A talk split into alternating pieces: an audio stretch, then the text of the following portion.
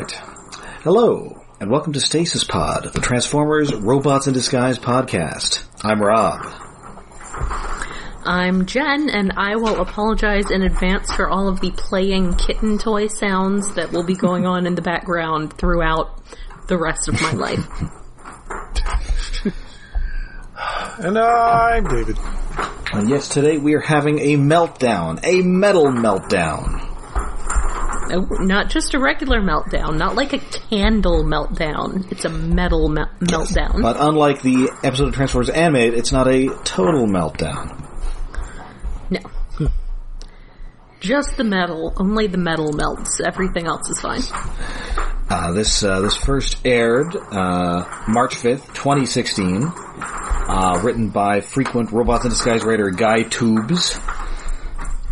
Guy Tubes? It's Toubes. It might be Tube. Tubes. But I'm just going to say, yeah, it's Guy Tubes. Guy French wouldn't it be?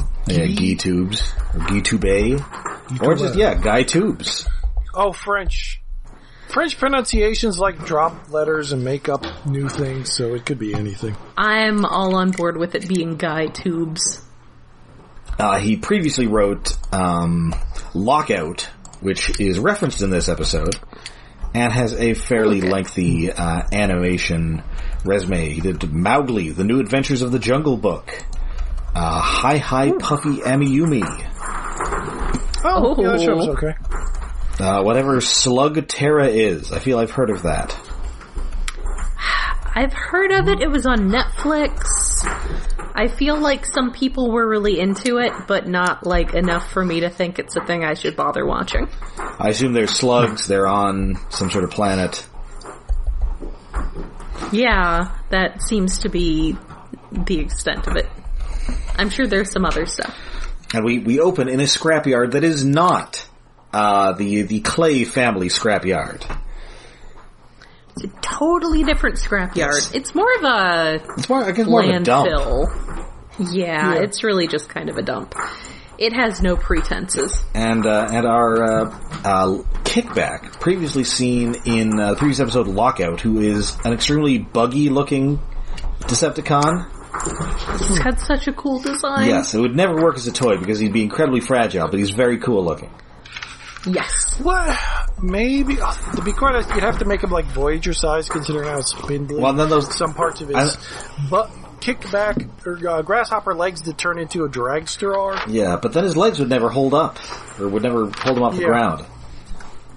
Or he'd be like a really simple like foot changer kind of thing. I mean, he's where he just kind of looks. He's kind of like a weaselly,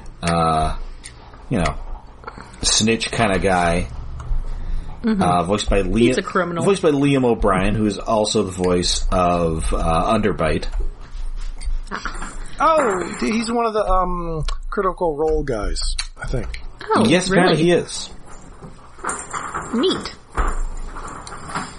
Also has the most. I don't have time to watch things. I haven't watched any of this Critical Role business. I watched some of their series too, but I got like a dozen episodes in, and they're like 4 hours long. And I mean, it's good, but like, admittedly, I do watch other streaming content that is like 4 hours long. But with Critical Role, you have to pay attention to the story, and it's.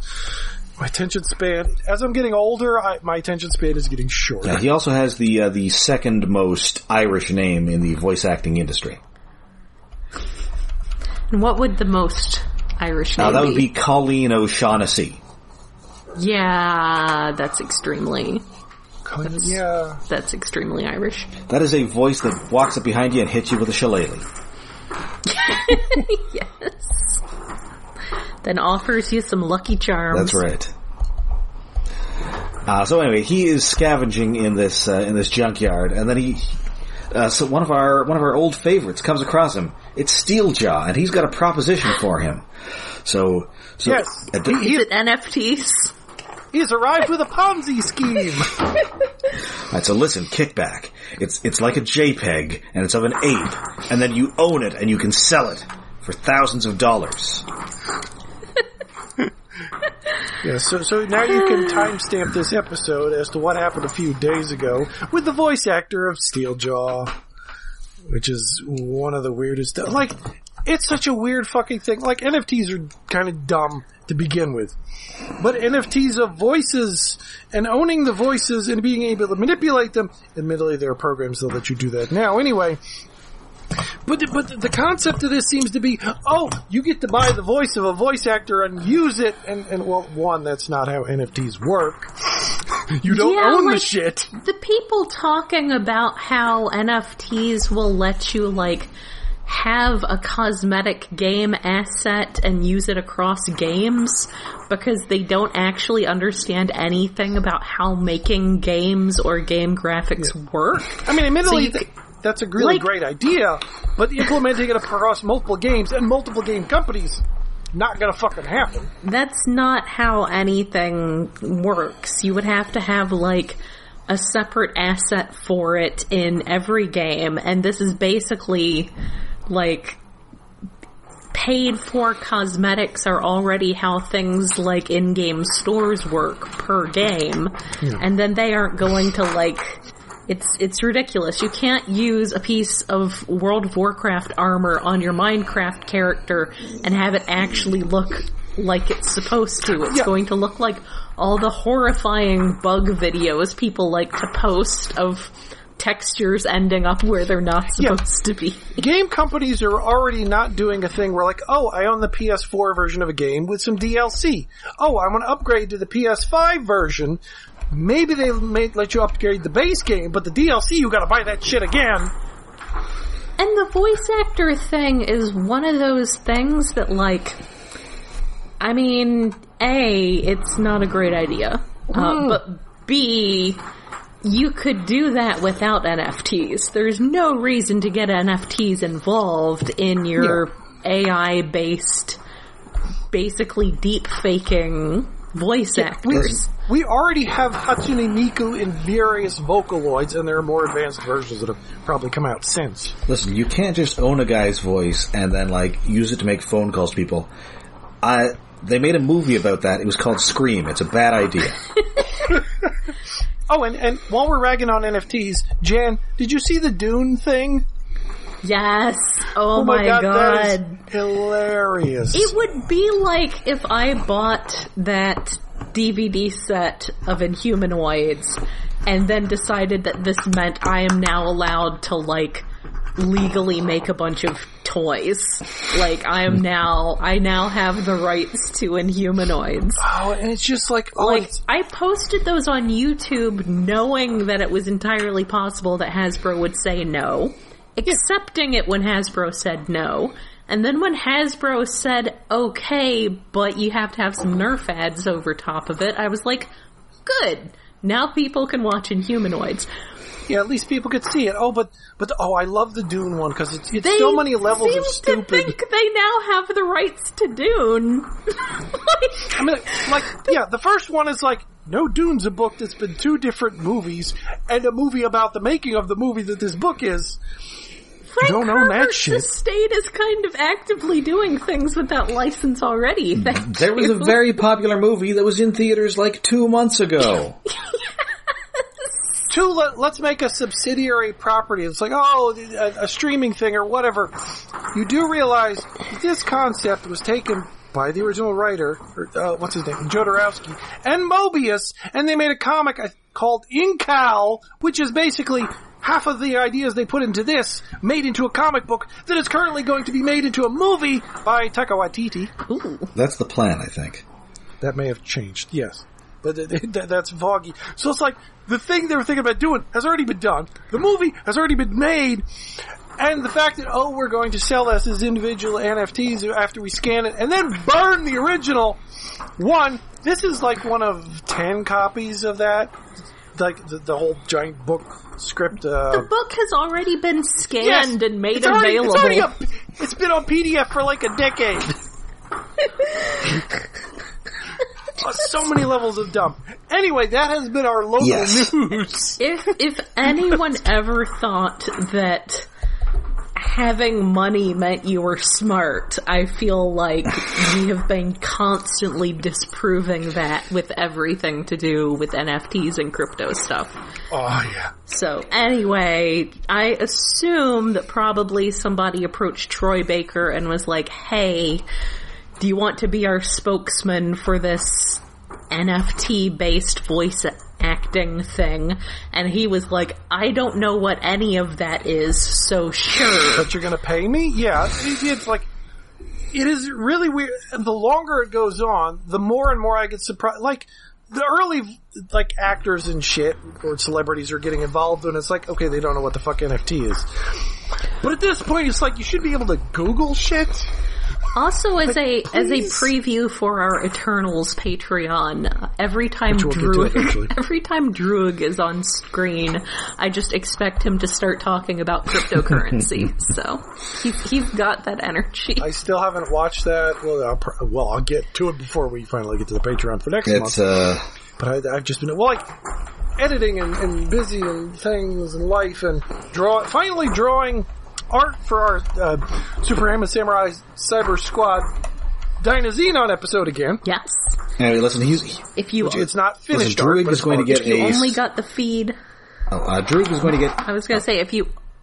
No, go on with Druid. He's going to get a celebrity endorsement for his cryptocurrency, and it's going to be Kingo currency. No, Kingo coin. Kingo coin. I was going to say that if you are just looking at the feed and you want to see the episode art, that is on iaconunderground.net. The website did a weird thing where it was like grayed out. Yeah, why would WordPress even make that be a setting that you could fat finger because you're trying to use your laptop with one hand because your lap is actually being used by a small kitten? I mean, it makes sense if, like, that's a hover-over option where it, like, goes from the gray to normal, but it was, like, 25% darker, and I don't know why. It seemed to think that I was going to put some text over it. It was... Oh, yeah, maybe. It was a stupid mode that doesn't need to exist. Oh, speaking of... One last NFT thing, because it, like, just happened today. Troy Baker. No, Shonen Jump. Oh, no. The U.S. version, I think it is. I don't know if it was a Japanese version. Like, there was we're going to have a special announcement coming out, something special, you can get involved in it. And every response, and so many quote tweets were, this better not be fucking NFTs. To the point that they had to reply to it, no, this is not an NFT. Okay, good. Because, like, everybody was like, no, this is the worst idea, please don't be an NFT. If this is an NFT, I'm unsubscribing. Like, the intern running that account is like, oh, fuck! Please don't be an NFT. I don't want to get fired. Come on, guys. Don't do this to me. Anyway, back to Steeljaw in the junkyard.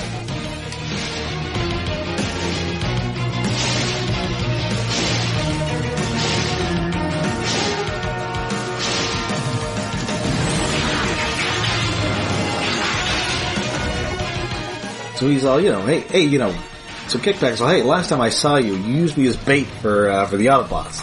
And he's like, I feel just terrible about that. I was actually being manipulated by an ancient, evil Decepticon who was talking to me through a collectible plate.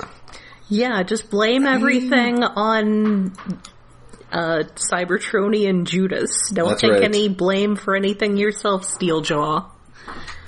It's such a good lie because it's entirely the truth. I don't know if he was actually being manipulated by Megatronus at that point. No, that's not really, but it's a really great excuse. It is a pretty good excuse. Well, as Saul Goodman says, it's not a lie if you believe it. Yeah. There you go. So he's like, why don't we make our own team now? And he's no, I'm already on a team, so no. There's a new team, and they didn't invite Steeljaw? For obvious reasons. We'll get back to that. But, among the things, like, Kickback is looking for something specific in the junkyard and finds whatever he's looking for. He also finds, like, a shredder, not from Teenage Mutant Ninja Turtles, an actual cheese shredder. And a My Little Pony that I think he keeps. That was on his list. Of course, he might have found the shredder in the garbage, because he ends up crushed in that garbage truck at the end of that first movie.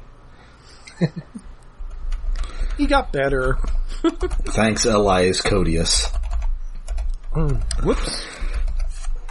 Anyway, so he just kicks Steeljaw into the distance and runs off. But of course, Steeljaw is very intrigued as to where he's going. Sexily. Because everything he does is just unreasonably sexy. Because Steeljaw has plans. He's that kind of furry. So, back at the other scrapyard, Russell has found a trophy case, and he is displaying his trophies from his various robot adventures. Yeah, he is super into this. He's not a collector, because his dad asks if he's collecting stuff now, and he says, no, these are trophies. It's not the same. It's not your nerd stuff, Dad. I will not succumb to your madness. It's very cool stuff. Sure. Like, he has not gone into the I'm going to collect 100 of the same kind of mascot from a fast food restaurant yet. This is the gateway drug. No, I've just got a chunk of fracture, and I've got a popcorn box that Terra Shock stepped on that one time at the museum. Yes. So while all this is going on, so remember that our team is separated. So right now in the scrapyard, it is just B, Strongarm, and Grimlock. And so Strongarm, who normally works with... And Fix It. And so, Strongarm and Sideswipe were normally like a duo with a, distinct love-hate relationship. Yes. They had at least figured out how to work together. Yes. And so she's trying to build that same sort of rapport with Grimlock. And so she's designed a little obstacle course for them with a kiddie pool representing a whirlpool and Denny's myriad of Billy the Breakfast Beaver figures representing civilians. Bob's Big Boy sized. Yes. Like, these are not little figurines. What? You have seen different Bob's Big Boys than I have. I've seen Bob's Big Boys that are like 15 feet tall. I mean, there are those too. I was just thinking of the like... I've only seen the big ones. Admittedly, I've only seen it twice. They're not that big, but they're not like little. They're big. They're like Ewok sized. They're Russell sized. Yeah. Yeah. Anyway, Grimlock goes Zack Snyder on these civilians. And they are quickly destroyed. Yes, completely and totally. Stomps right through that pool and just trashes all the civilians. There is no Grimlock in team. And, of course, Denny is horrified. Yes. He comes out because a collector group wanted a picture of his collection for their website header, and all of them are destroyed. Oh, and Grimlock says, Autobot, please? Yes. In response to something that Strongarm says. That was cute. He's not an Autobot. He's a Dinobot. Okay. Yeah, actually, that does make more sense than the alternative. Well, his voice actor is Cary Payton. He can say that. The other Autobots cannot. Yes. Okay. Yes. Oh, no, I was thinking, bitch, please. Oh. Yes. That's actually what I was also thinking. Okay. Mostly because it was directed at Strongarm. Yeah. Oh. Yeah, it is Strongarm. That's what I went for. But also, again, remember, he was not originally an Autobot, so he is allowed to use that as a derogatory term for someone who is being a cop. That's a really good point, because I didn't even think about that. That works, yeah. So yeah, there's Decepticon activity. It is in a thankfully abandoned quarry. An abandoned quarry? Giant robots are going to be fighting there soon. Doctor Who's going to show up. Bugman. So there is no need for human disguise shenanigans this time. Not this time. We'll get back to that soon. Oh, we are going to get... These shenanigans are off the chain. What? It's been a while since we've had them, admittedly. Oh, no, well, I guess it was the end of last season, but... I mean, I like the human disguise shenanigans. Yes, but no. It gets real dumb real fast. Oh, it's going to get real dumb. I like them, but also they are super dumb. And so we meet our Decepticon of the week. It is, we don't find his name out yet, but it is Saberhorn. He is definitely striking. Yes. He's colored like a Decepticon from 1988. Yes. Yeah, purple and pink. Purple and fuchsia. And there's some like teal in there. Mm-hmm. He transforms into a rhinoceros beetle. He's also like very sort of night themed. Yes. I guess, well, his horn sort of turns into a pompadour. Yes. I was thinking Dread Pirate Roberts. Well, I guess that makes sense with what we later find out. He's also Fred Tadashore. Aha. Okay. Surprisingly, his first time showing up in a Transformers cartoon. Uh-huh. Before this, he was in a ton of video games. He is very swashbuckly. Yeah. He is buckling some swashes here. But not like... I guess he does turn out to be a pirate, so I guess he's a little piratical. Yeah, he's swashing and buckling. Well, he's definitely got his rapier. Yes, a rapier. The way his wings make sort of a cape. Mm-hmm. Oh, he did get a toy. What? Kind of. Technically. Oh no. It's one of those crash combiners where you combine him to like make the torso of a guy. Yeah, he's shirt pants. Well, he's the pants. Yes. Hmm. Which is weird that he would be the pants. He's also, he shacks on Star Trek Lower Decks. Still haven't seen that. Oh, it's good. He's the current voice of Yosemite Sam and the Tasmanian Devil. Oh. He was the titular Hit Monkey on that Hit Monkey cartoon. Oh, wow. That is one of the several shows that I am currently in the middle of watching and just determine which one I'm going to watch on any given night depending on where I am in the spectrum between like serious and funny and dark funny or dark serious or basically I'm like switching between like The Owl House and Hit Monkey and What We Do in the Shadows and The Witcher. So. Oh, he was in a lot of the Transformers video games. Yes. Okay. Actually, speaking of What We Do in the Shadows, this guy's a little Laszlo. Yes. Yeah. He has some Laszlo energy. This is a guy who may or may not have topiary of his lady friend's lady parts. I could see that. I mean, he's got that rapier. He could, like, trim it up himself. They should absolutely get Matt Berry to voice a Transformer in one of the movies. They should. Oh, that would be amazing. I mean, I guess he's already doing a robot on that Boba Fett show. He is. Wait, what? Yeah. Have you been watching it? Yes. He's 88. He's the Major Domo robot. Yes. Yes. Oh, he's doing such a flat voice, I didn't even notice. Well, he's, being a robot, but he's still also obviously Matt Berry. Yes. Anyway, so, yes, he, Saberhorn, he's at this quarry. He's collecting some, like, metal that I guess they forgot to pick up. Mm. Yeah, it's where he's picking up some kind of ore thing. I think that what this series needs is some dark energon. Ooh. But no, it's not dark energon. No. It's bright orange, which is boring. Although there's something dark about this guy, because they look him up. He is not in the database.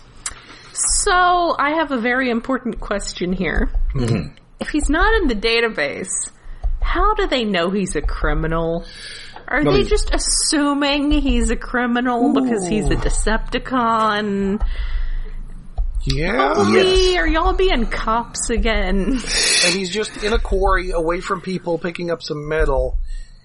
Yeah, they should have started asking questions first, like, what are you gathering, what are you doing here? Publicly available resources. Like, he's picking up rocks off the ground. Like, you're making some assumptions here, rocks that humans apparently left behind. Listen, he was profiled on the grounds that he is a giant purple beetle pirate. Yes. Yeah. It's like when Spider-Man is kind of inherently. It's like when Spider-Man sees a guy in an animal costume. he generally has to assume that guy either has just, is in the process of, or is about to rob a bank. This is fair. How many times has Spider-Man accidentally beaten up mascots in Times Square? Well, and do not ask about that time he accidentally invaded Anthrocon. Has that happened in the comics? That has to have happened. He didn't know. I don't think so. Oh, that really... Wait, no, that... I could have... Oh, no, maybe it wasn't Spider-Man. Maybe it's like one of his villains went to a con or something. Mm. I seem to remember that being a thing. Somebody else's book, probably. Probably Deadpool. I don't know.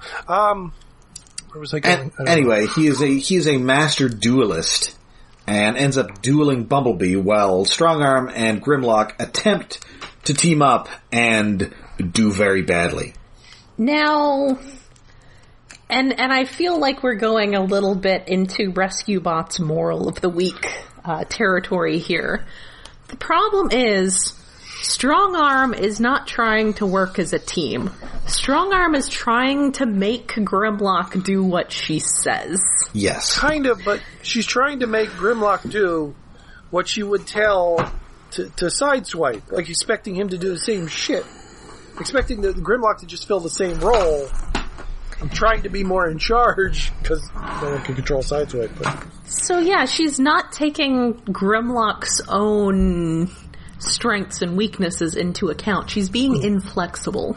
Yeah. Which is, of course, her thing. So she ends up falling off a cliff. Grimlock has to save her. And then, Saberhorn... it has got B at his mercy, because B is a competent fighter, but he is not a master duelist. No. He's got his Decepticon hunter in a sword configuration, but he's not, a swordsman. No. He doesn't even have, a great mustache like the guy in Hawkeye. I almost suspected... his amazing mustache. And, of course, Saberhorn also has a sword in both hands, so it's a little unfair. Yeah. Is he using this two swords in this fight? I know he uses it later. I thought he was only using one at the beginning. I mean, he is only using one in this one. Right, he is, because I almost expected him to pull out and I am not left-handed. Oh, yeah. But he doesn't. He's the ambidextrous robot thingy. But he gets away with his ore, and Fixit is able to find out that it's thermitanium, which they use to make starship hulls. Well, it's a component used in smelting to combine with other Cybertronian things like ship hulls, but yeah. Starship hulls. Whatever could they be using that for? Yes. So they get back, and he has now been, they've now tracked him. He's heading towards that same abandoned foundry.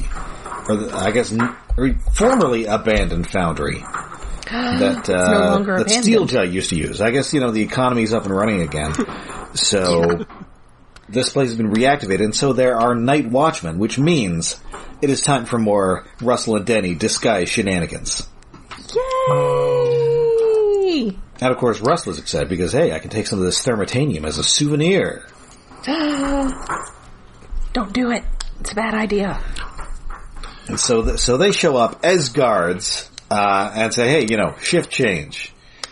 We're taking shorter shifts now. And he's like, and these guys are all, we've been here for 20 minutes.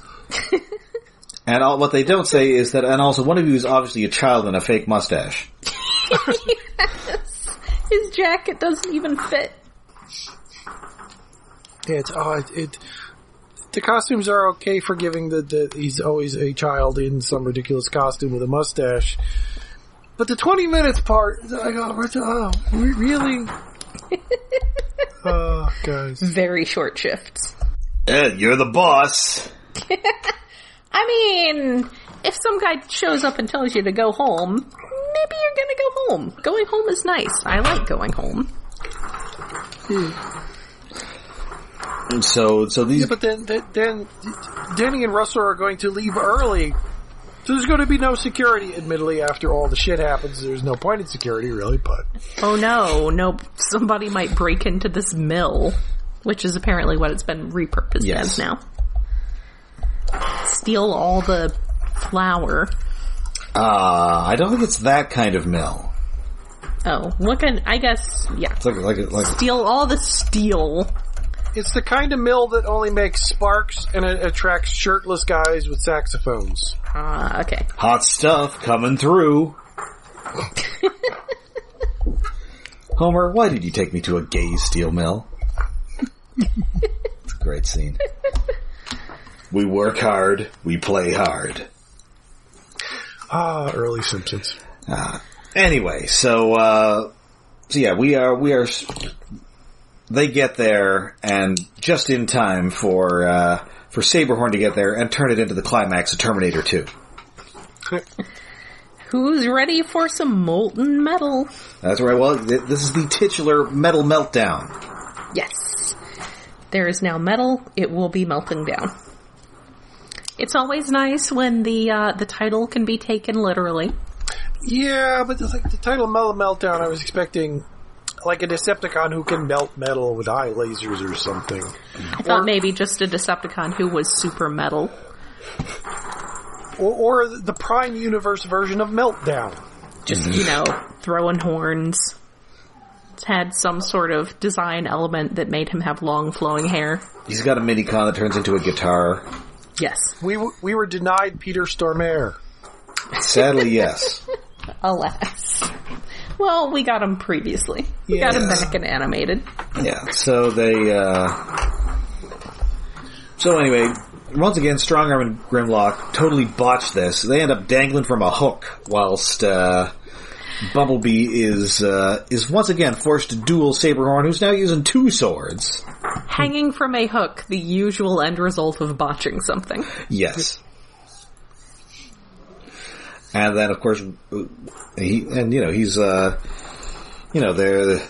dueling, and Saberhorn's you are a fine opponent, but it is only a matter of time before I find your weakness. And then immediately, Russell runs in, trying to get a chunk of this molten metal as a souvenir, and Saberhorn is all, aha, yoink. Oh, hey, look. Yeah, it's like... a weakness. Russell's a child, but this episode, Russell's a very dumb child. Like, yes. He was watching on the security camera them fighting, and he focuses on, there's a little glob of this mineral that I could wait and take after the Autobots are done. No, I'm going to get it now. He was hyper-focusing. Well, yeah. So, yeah, now Saberhorn's just holding him in his hand, which basically leaves Bumblebee helpless, so he has to get into this pit, which Saberhorn then begins filling with molten metal. Like, maybe he should have figured out that that's where he was trying to put him. And Saberhorn has seen a movie before, because he's all, no, I'm just going to wait here until you melt. I'm not going to, turn around and do something else and assume you've been killed. I am going to wait, and I'm going to watch. What? Well, space pirate Transformers do tend to be a little bit brighter than normal ones. I think. I mean, there's always the dumb lackey on the ship or something, but... No, this guy was the captain. Yeah. But thankfully... Wait, is he... Is he actually the first pirate Transformer on an animated thing? I believe he is. I was like, the pirate Transformers came about way before, old fiction, and especially with Cannonball, who was obvious Dread Pirate Roberts reference, and he's popped up in various continuities, but yeah, this guy might be the actual first pirate Transformer to be visualized in an animated form, not just an animated form, yes. Yeah. That may be. Neat. Yeah. So, but thankfully, Strongarm and Grimlock have used their time hanging on this hook to come up with a plan. So they get themselves untied, at least unhooked. They land on Saberhorn. He drops Russell, who scampers away. Saberhorn tries to slice them, but he ends up slicing their bonds. So Grimlock is fighting him, and then that gives Strongarm time to rescue Bumblebee. Mm-hmm. And then Grimlock hasn't quite figured it out yet, because he just yeets Saberhorn through a wall. And then he promptly escapes. Well, that might have been part of the plan, spin him around and throw him towards us after I get Bumblebee out, but it's hard to aim when you're spinning 360. He just goes out a wall. Yeah. So meanwhile, Steeljaw he's followed Kickback. He's gone to a swamp. And he finds trailing him. Yes, and he finds that he's just swimming across. And I guess if I wanted to try way too hard to find G1 references and everything, the Insecticons did originally have a hideout that was a little space pod in a swamp. This is true. Oh. I was just thinking of that big Darth Vader head that the Legion of Doom used to live in. Yeah, that's where that's mine also a good one. Although this doesn't rise up out of the swamp, it's just like half a spaceship sitting in the swamp. You might say that it's like a Decepticon island. Dun dun dun. Stay tuned for the season finale. Oh. Yes. So we kept Will Fort Max get the shaft? Ooh. There is no Fort Max in this series. There should be. He should be in everything. Or this continuity, I don't think. And he should just always be, like, clinically depressed. Was the IDW version clinically depressed? No, he was just extremely traumatized. He just had, like, severe PTSD. Hmm. And I don't think when Cerebro showed up as his own guy separately, I don't think he had wanting to die as a defining trait the way he does in others. That was just that one episode. I love him so much. Which I mean, in most of his G1 appearance. In the comic, that wasn't Cerebro, it was Fort Max, and it was also by extension Spike, but wanting to die was also definitely a defining characteristic of Marvel Fortress Maximus. And then he finally got his wish in G2. Anyway. Alright, so we cut back to to our scrapyard. Russell, he's gonna take it easy with the trophy collecting, but now he's gonna use that jacket that was slashed by Saberhorn as his latest trophy. That's probably safer to keep around than, like, strange ores that you don't know the radiation content of. Yes. Mm. Just saying. And meanwhile, Fixit has used Windblade's computer systems and possibly also the dark web to access another Cybertronian database. And so he identifies their captive or their recent foe as Saberhorn, who was the leader of a team of space pirates. And distressingly, he was on the Alchemor, but he's not on the Prisoner Manifest. Someone took him off the Prisoner Manifest, where he was hidden in the basement like Overlord. I'm guessing he was probably just like someone hacked the Prisoner Manifest and not that he was like hidden in the basement like Overlord. He doesn't seem that evil. No. He doesn't seem like don't tell anyone he's aboard levels of evil. He just seems like someone who might know a hacker. Yes. Alright, so we now cut to this ship, which is full of Decepticons. So many Decepticons. And it turns out one of whom is arachnid, except orange. An orange and blue arachnid. You got a couple of Cyclone mini. I like how these Cyclone minicons are just kind of like rolling around the through the halls. Yeah, they're just little gremlin balls. We've got a guy who's one of those big Insecticons from Prime. Well, we only see him from the back, and I guess it's an Insecticon. I'm pretty sure that's who it is. I mean, it's a big clawed guy. Yeah. This does bring up some very interesting questions that we were just talking about regarding, like, digital assets being used cross-platform. So I guess whatever they're animating this in must be compatible with Prime models. I think it's like the same studio, even. They just went for a more cel-shaded look. Yeah, it's just different shading style and rendering quality. Probably had to change the textures besides the things, but... Yeah just and also a couple of Chompazoids. Yes. Yeah. Who are guarding the door of whoever's running this place. Yes. Well, the way they're colored, they kind of look like they have mustaches. Well, I guess it's supposed to be more like a dog muzzle, but it just looks like a mustache. And so it turns out our big bosses here are Scorponok. Okay, I love Scorponok. Wait, not that Scorponok. I forget if he was actually named in this. I don't think he was. I mean, I think he eventually is. This is Victor Brandt, who's like an actor who's been around forever. He was on a couple episodes of the original Star Trek.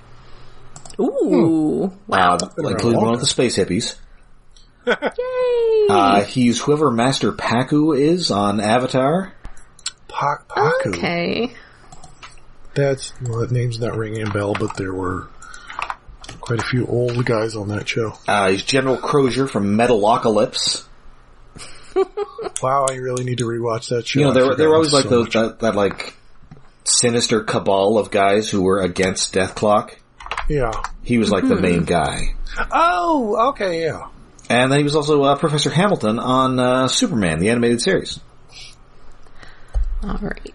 Again, so he gets to play characters who I don't remember on shows I liked. Well, you know, he Professor Hamilton. He was like the Superman's science buddy, Star Labs guy. Yeah, the Star Labs guy. Okay.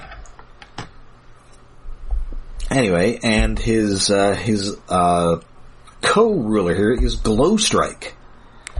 Yes, who has returned. Didn't we get a glimpse of her at the end of the first season? I don't believe so. Well, maybe not. No. Maybe I just looked up spoilers. Oh, yeah, I don't. This is definitely her first appearance. And she's voiced by noted voice actor, but again, first time appearing on a Transformers show, Grey Griffin. Ooh. Formerly Grey Delisle.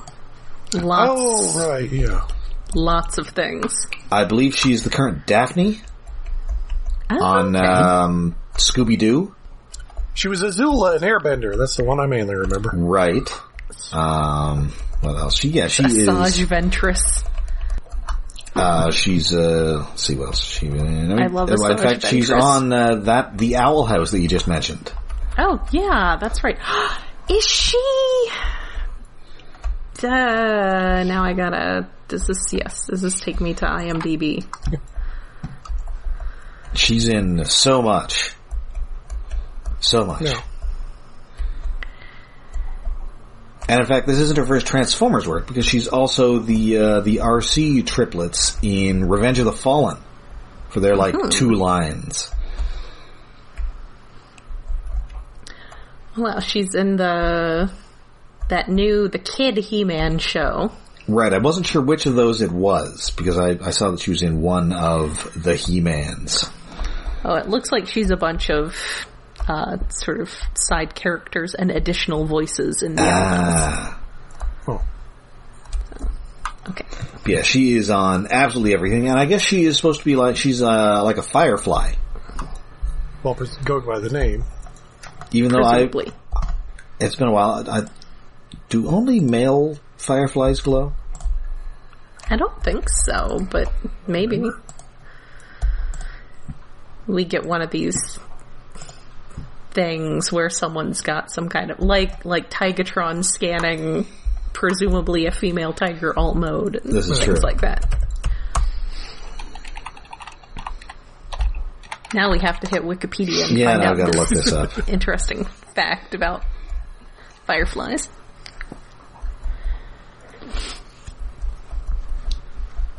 No, apparently it is female fireflies who glow.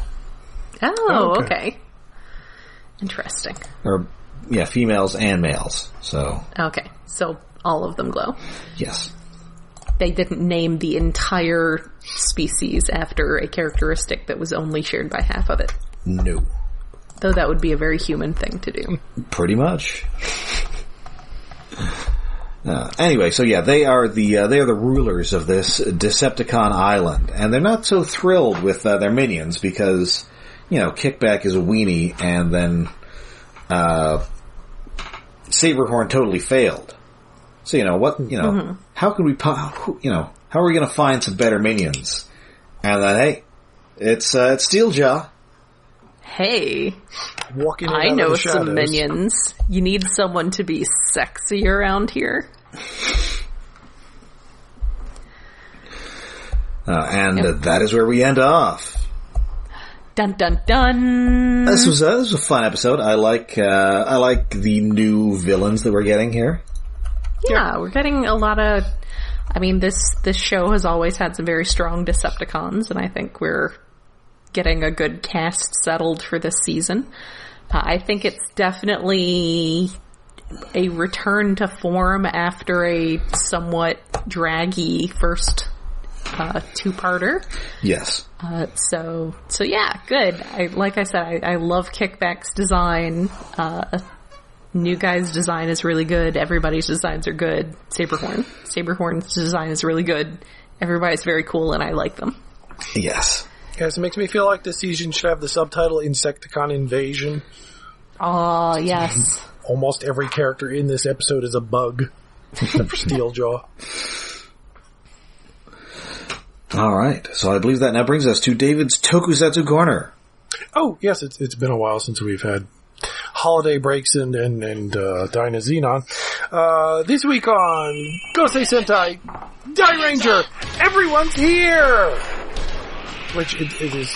The weird emperor who has a cracked egghead is having a meeting with the three Gorma henchmen while rolling 3d6 into a bowl. I don't know why the emperor is kind of a moron, it seems like. And he summons his four heavenly kings who are dressed as like monks, wandering monks. And he's like, okay, you three idiots take my four nice boys and they're your minions now, go have fun. And it turns out that the monks can like summon illusions of, like, what was it, like the comedy Gorma trio, the Jin guy that was fighting Red Ranger in a few episodes, and the little kid who died, Akomaru, to torment the White Ranger. It's like, why are you... Half the characters that they summon are dead, and the other half are just illusions. It's just odd, but... and they have flashbacks, so it's like... It's almost like... Oh, it's a recap episode, but it's not. Anyway, between them harassing the Rangers, there's also... The guy who's obsessed with turtles comes back. Turtles? And he finds... You mean Shredder? No. Because Shredder's obsessed with turtles. He's an overweight nerd in coveralls. I think he's in coveralls. But he's obsessed with turtles, and then he finds the Yellow Ranger helping out an old lady by running her noodle cart. She's not feeling very well. And then the turtle guy finds like a giant fist-sized diamond in a lake. No, in a fountain. Ooh. While trying to help out with the noodle cart, and apparently the Gorma trio, what? I think they were going after the crystal thing, maybe. It's a very confusing episode, like all over the place, with some fun fights and things. It's just that there's a lot of moving parts that don't go anywhere, and it focuses a lot on the turtle guy. I was like, oh, he's going to be important. Is he going to be a 7th Ranger? It's a long time before there's any show with a 7th Ranger, so no. But at the end of it, seven is too many Rangers. Yeah, that's definitely like past the six needs to be a hard limit, like cats. Generally, except six is too many cats. There's probably some good ones with seven that aren't popping to mind right now. There is one show that has 12. Oh, that is definitely too many. It's a fine show. It's just that, like, some of the characters just get shortchanged. Like, one of the only two girls on the team barely has any episodes about her. But anyway, that's neither here nor there. Where was I? Oh yeah, the four monks, the Rangers fight these illusions, and it's like, oh no, it's the monks doing it, and the monks take their hats off, and they all have a different number of horns on their heads. And then the Red Ranger shoots something that I didn't understand, and then, oh, they're out of the nightmare room that was filled with fog and rocks, and they're right back where the Yellow Ranger is fighting the other Gorma guys. It's like, oh, thanks for coming and to back me up. It's like, okay, whatever. And then the four monks they fuse together into Super Monkeyan, which is like just a monster of the week with four faces facing four different directions. Oh, sure. Sure, it's like that Barbra Streisand movie, The Monkey Has Four Faces. Okay. No. Where the hell was it? Oh yeah, the monk, he pulls out a bomb thing, he explodes. Instantly he's like giant size, like he doesn't fuck around. But then he gets his ass kicked immediately. And then we just cut back to the turtle guy. Oh, and the turtle guy's name is Kame-o. Mm-hmm. With an English, with a K. And of course, it's Kame-o. And Kame in Japanese is turtle. Oh. So his name is Turtle-o. Like Kame House. Yes. But it turns out, like, the monks, like, didn't die. They just reconstruct themselves from a pile of clay, so they're fine, and just walk off into the distance. And Kame-o is haunted by the diamond he found. It's like there's, like, green lightning bouncing around his little room. So it's haunted. Oh, man. Haunted diamonds are the best kind of diamonds. So there's a lot going on in this episode, and it feels like nothing's going on at the same time, because it's half of it's monk illusion shit, and they're just sort of on the wayside with lots of turtle. But yeah, it's okay. All right.